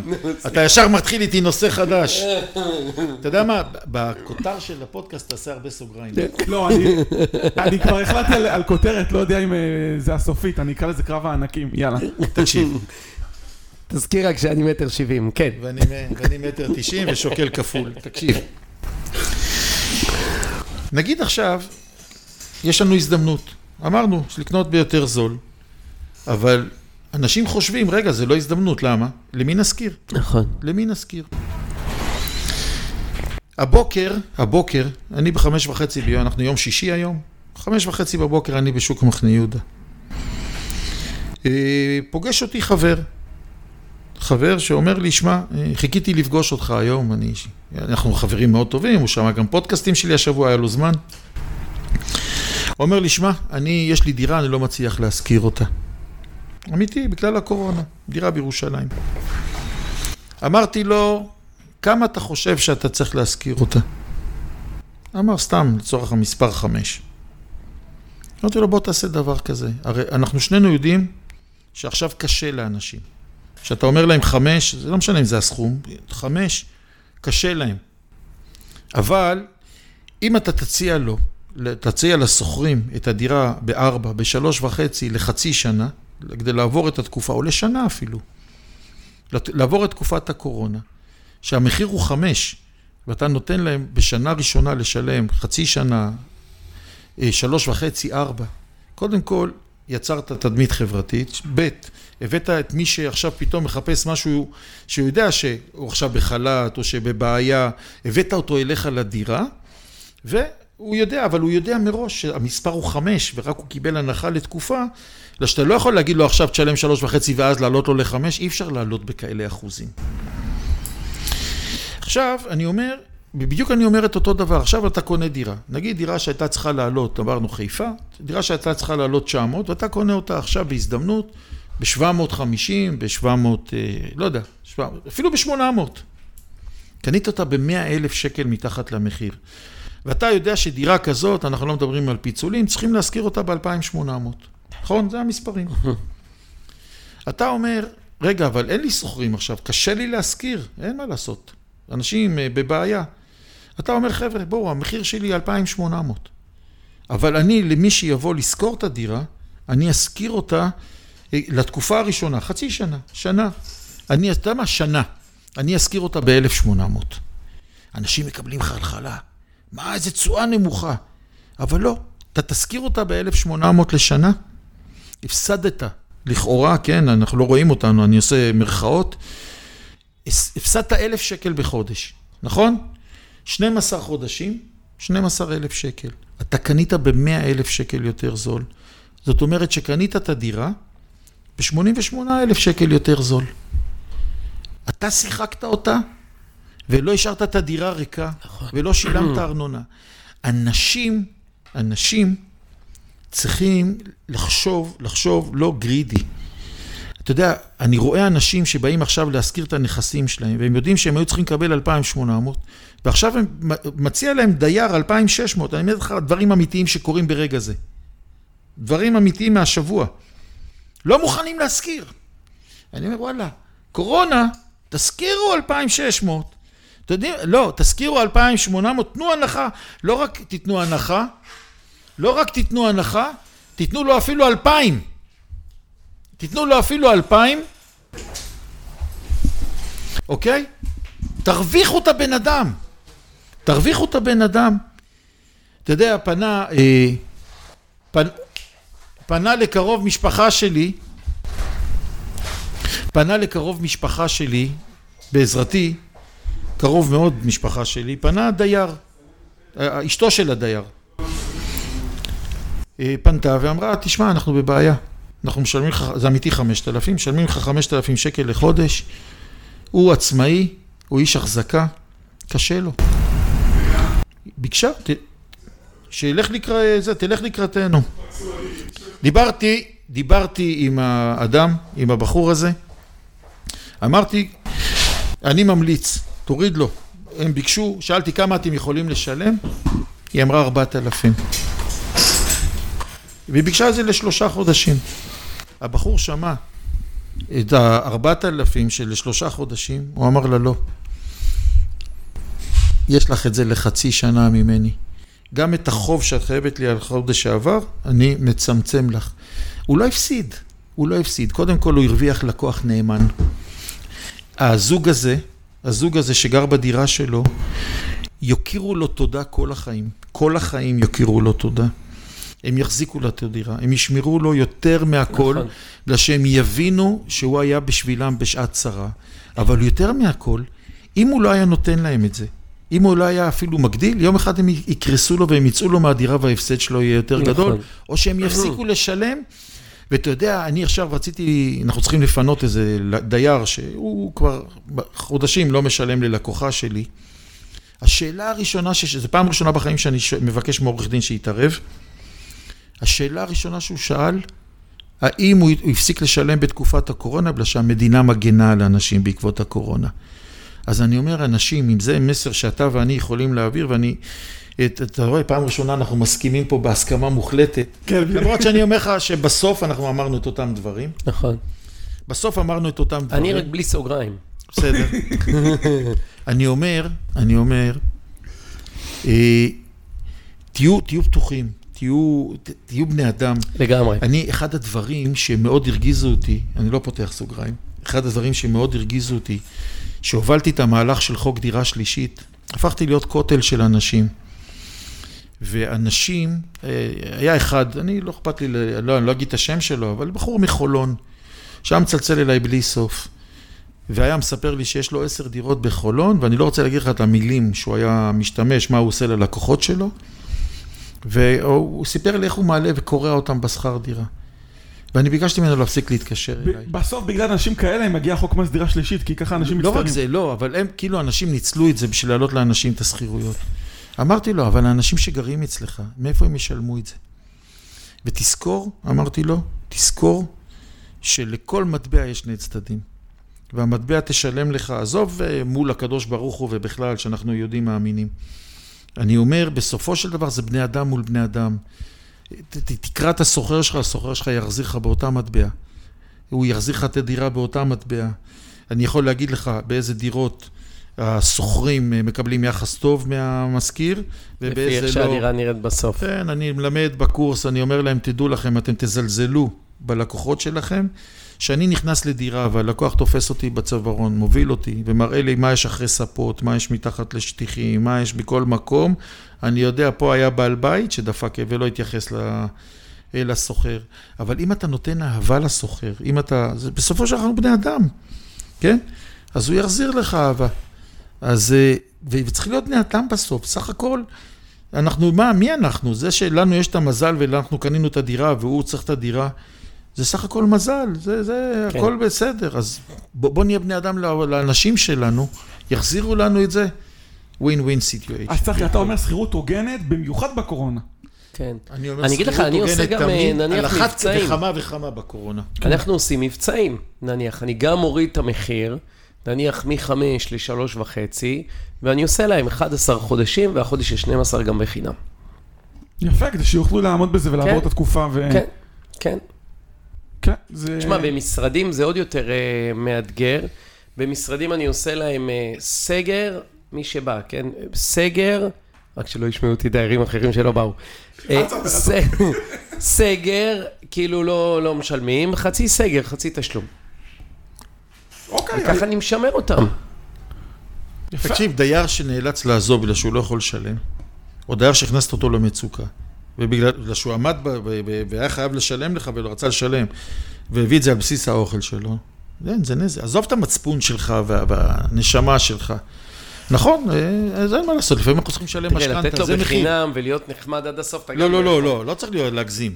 יש משכנתה, יש השקעה, אני גם אמרתי את זה העסק שלנו גם. לא, אני גם אמרתי בוועדת הכלכלה, אה, אמרתי להם, אתם רוצים לעזור לאנשים? אל תעזרו לאנשים, אל תיתנו להם את הכסף, אל תיתנו להם את הכסף. תבואו לבעלי הדירות, תבואו לבעלי הדירות ותשלמו להם את השכירות ההוגנת. אמרתי להם, אולי גם ככה תפתרו את כל אלה שעושים פיצולים, אבל, בגלל שזה, אז תגלו את זה. אבל אה, אם אתם תבואו ותשלמו לבעל הדירה, לפי, לפי החוזה שיש לו ת, תיתנו אפילו 70 אחוז. אל תיתנו את כל הכסף. לא, אני לא מצפה שתיתנו את כל הכסף, אבל תיתנו לו כסף שבסופו של דבר, שאני קניתי דירה, יכול להיות או שאני משלם משכנתה, או שבזה אני אוכל, או שבזה אני משלם את הבית אבות שלי, תלוי באיזה גיל אני, או בזה אני משלם את השכר דירה שלי. אה, אני לא סתם מחזיק את הדירה, יש אנשים שזה, יש אנשים שכבר מחזיקים את הדירות אה, רק בשביל אה, פנן, בשביל השמנת והיהלומים, אבל רוב הציבור שמחזיק דירות זה בשביל לשלם את הפנסיה שלהם, לשלם משהו. אז תנו, אז תנו 70 אחוז, כמו שאתם נותנים בביטוח לאומי, תנו 60 אחוז, הכל יסתדר, הכל יבוא. להגיד לך משהו? כמו כל דבר בוועדת הכלכלה, שום דבר לא קרה. כל מה שדיברו באותה ועדה, ודרך אגב, שם גם אמרתי נכנס להם על ה... לפרוטוקול ונשאר שם. שם גם אמרתי להם על, ה, על, ה, על מה שאמרתי כאן, על, ה, אה, על ההלוואות, על המשכנתאות שעיכבו. אמרתי, תפתחו את זה נכון, תעשו את זה נכון, ת, ת, ת, תכריחו את הבנקים אה, להעריך את זה. בגלל שאנשים יפלו, אנשים יתרסקו. אבל אה, אתה יודע, על מי אתה מדבר? חברי כנסת שהם באים לצעוק, לצעוק, לצעוק, שישמעו אותם והולכים. כן. היו שם, ו- ואני לא יכול לראות את זה, בשביל זה אני גם לא פוליטיקאי. המליצו כן. לי פעם ללכת, לא רציתי. היום אני, דרך אגב, יודע יותר מתמיד. אמרו לי, לך, תציע את עצמך להיות פרויקטור נדל"ן והכל. הנה, תסתכל מסכן גמזו הזה. מה עשו ממנו, עפר ואפר. כן, ומי שיגיד שהוא לא מוכשר, שקרן. כן. נראה לי הוא יצא מזה בכאב לב, כן, אבל לא, לא עליו הסיפור, ובכלל מהקורונה הזאת. לא, אבל הבנו ש- אין- ש- שהכוחות הם כוחות פוליטיים ולא כוחות של שכל.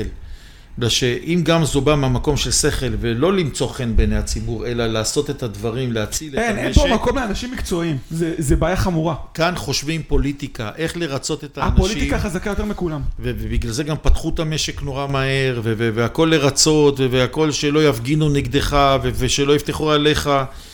אה, וזה עצוב מאוד, זה עצוב מאוד, שחושבים אה, חושבים קלפי ולא חושבים תכלס. למרות שבסופו של יום, אה, לא יהיה מי שילך לקלפי. כן, ובסופו של דבר גם הפסידו. טוב, צחי, יריב, אני באמת רוצה לסכם את הפרק, אז דיברת פה על הרבה מאוד דברים, וגם נתת הרבה מאוד עצות לאנשים שקונים נדל"ן, והסברת, צחי, למה אתה חושב שבסופו של כל הבלגן הזה, הכוח היותר חזק בשוק, אפילו גם אם, uh, אם uh, אנשים uh, שלוו כסף יעצרו להם את דחיית המשכנתאות, שבסוף אתה חושב שהכוח היותר חזק זה של המשקיעים, ושל אנשים שעומדים בחוץ. וכאלה שיכולים לקנות, ובאיזשהו מקום אני כן מסכים איתך, כי יש כל מיני הייטקיסטים והרבה מאוד תחומים שהם לא נפגעו, הם דווקא עלו, ודווקא... ומי שייפגעו מזה יותר מכל זה אנשים שהם יותר עניים וה... אה, המעמדות היותר נמוכים, וה- והמסקנה שלך מזה היא על אחת כמה וכמה למה אנשים צריכים היום יותר מתמיד לקנות למגורים או להשקעה. זאת אומרת שאם הם צריכים, אז בסופו של דבר זה, זה אחד מבסיסי העושר הכי גדולים של, אה, של משפחה כיום, שהיא, שהיא לא מומחית בהשקעות נדל"ן. אנשים חייבים, ועכשיו אנשים למדו את זה, לבנות להם את הרזרבות הנכונות, לעשות את ההשקעות הנכונות, לבנות להם איזה, עתודה כספית שיהיה להם מאיפה, מאיפה לחיות במקרים כמו שקרו עכשיו. אני חושב שאחד הדברים הטובים שקרו בקורונה, זה שאנשים הבינו שלא הכל מובן מאליו ולא לעולם חוסן, וכל אלה שחשבו שאם יש להם אה, את העסקים הכי גדולים בעולם, ואיך הוא אמר, רשתות של בתי קפה וזה, והכל זורם, ואנשים, אין, הנה, אנחנו, זה, זה, זה בא חיידק שאף אחד לא יודע איך הוא נראה, שאף אחד לא יודע איך להתמודד איתו, שלא מצליחים להוציא לו חיסון, ולימד אותנו דרך ארץ, ולימד אותנו ש, ש, שכל הגאווה שלנו מיותרת, ואנשים התרסקו ברמות, ב, ב, ב, אנשים שלא חלמנו שיתרסקו, כן? שכל הזמן הסתכלנו עליהם בערגה, איזה יופי, תראה כמה אנשים יושבים אצלו בבית קפה והכול, אבל כל בן אדם צריך לקחת ולבנות לעצמו אה, משהו שייתן לו עתיד, ולמשל המילה פנסיה, אנשים צריכים להבין, פנסיה זה לא רק אה, מה שאנחנו נעשה בגיל 70. פנסיה זה ביטחון, המילה הנרדפת לפנסיה זה ביטחון כלכלי. אה, וגם ששם, גם אם היא נפגעת, אז היא נפגעת זמנית, זה משהו. וככל שאנשים יעשו את זה יותר מוקדם, ככה יהיה להם חיים עתידיים יותר טובים, ולא יהיו תלויים, ולא יהיו תלויים בכל מיני מקרים, אנשים חייבים לבנות לעצמם את החיים נכון, ולבנות להם על העתיד. ומי שלא עושה את זה חוטא לעצמו, ואנשים גם צריכים להבין שהרוב, אתה יודע, פעם שאל אותי באיזו הרצאה, עשיתי הרצאה בבית ספר אה, של הבת שלי, להורים, וישב שם רואה חשבון. ואני הסברתי איך קונים דירה ואיך אה, עושים דירה שנייה, אפילו במאה אלף שקל שיש לך, איך אתה ממנף את הבית שלך ו... אה, ו... ועושה, ואתה מוסיף כמה שקלים, בגלל שהמשכנתה יותר גבוהה ממה שאתה מקבל שכירות. ואתה עושה את זה, ואתה יכול בתוספת של אלף, אלף חמש מאות שקל בחודש על מאה אלף ששמת, אתה יכול לקנות דירה. אז מסתכל אליי הרואה חשבון הזה ואומר לי, כזה בזלזול, כן, עם תנועות ראש שאף אחד לא יכול לראות כאן, רק אנחנו, אומר לי, אם כל כך זה טוב, אז למה לא כולם עושים? אמרתי לו, למה לא כולם עושים? אמרתי לו, אתה רואה חשבון, אתה כמעט בן 40, אתה ידעת את זה? אתה רואה חשבון? הוא אומר, לא, אמרתי לו, בגלל זה לא עושים, אנשים לא פותחים את העיניים, אנשים עסוקים במשכנתה שיש להם, אה, ורואים את זה בתור טראומה, אה, בגלל שאנשים גם קונים הרבה מעבר ליכולות שלהם.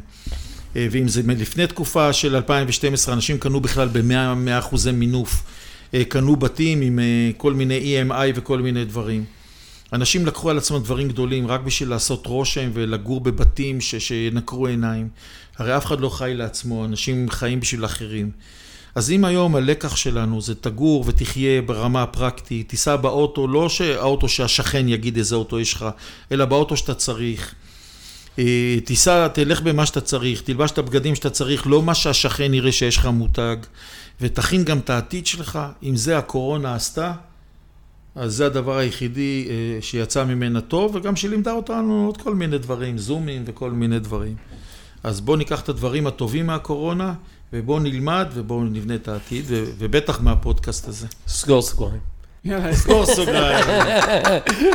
יותר אל תזמין אותי לפה, הוא כל הזמן מערב אותי. סתם, הוא גם מוקץ אותי שאני סקפטי. זה הפודקאסט הכי זורם שיש. הטעות שלי, נראה לי, זה שאני ישבתי נמוך בכיסא, אני חושב שאני אקום, הוא יתחרט. יש מצב, יש מצב. טוב. טוב, אז... חוץ מזה, והדרת פני זקן, וזה לא יפה. לא, איך... אתה תיקח אותי לכנסת פעם אחת. זהו, אתה חייב. אתה חייב. דרך אגב, הייתי בערוץ הכנסת גם כמה פעמים. באמת? הייתי, כן, הייתי אפילו עם אוהד דנוס ביחד. Mm. כן, כן, הייתי כמה פעמים התראיינתי שם. אבל הייתי כמעט בכל ערוץ בעקבות חוק דירה שלישית ובכלל, הייתי הרבה פעמים. החוק הזה על שמו. כן. לא, אה, הביטול. הביטול, הביטול, כן, הביטול. טוב, אז צחי, תודה רבה שהשארת אותנו, והשתדלת בשעה וחצי ללמד אותנו הרבה מאוד דברים שאתה יודע על נדל"ן בישראל, וגם יריב, שנתת את הקונטרה, למה אתה חושב שזה לא מאוד שונה מארצות הברית. עזר לי אבל להבהיר את מה שאני מתכוון. כן, לא, אני חושב שהיה פה דיון מאוד חשוב.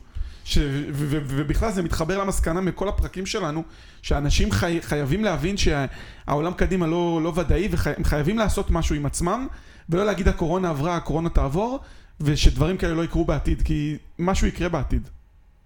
ו... אחרת לא יהיה עתיד. לא, כן, אה, אה, אני מתכוון דברים, דברים לא טובים. תודה רבה, צ- אה, תודה רבה, צחי. השארת אותנו. כיף גדול. תודה, תודה, תודה רבה. תודה רבה, יריב. להתראות. ביי. ביי. כל טוב. כמה זמן זה היה?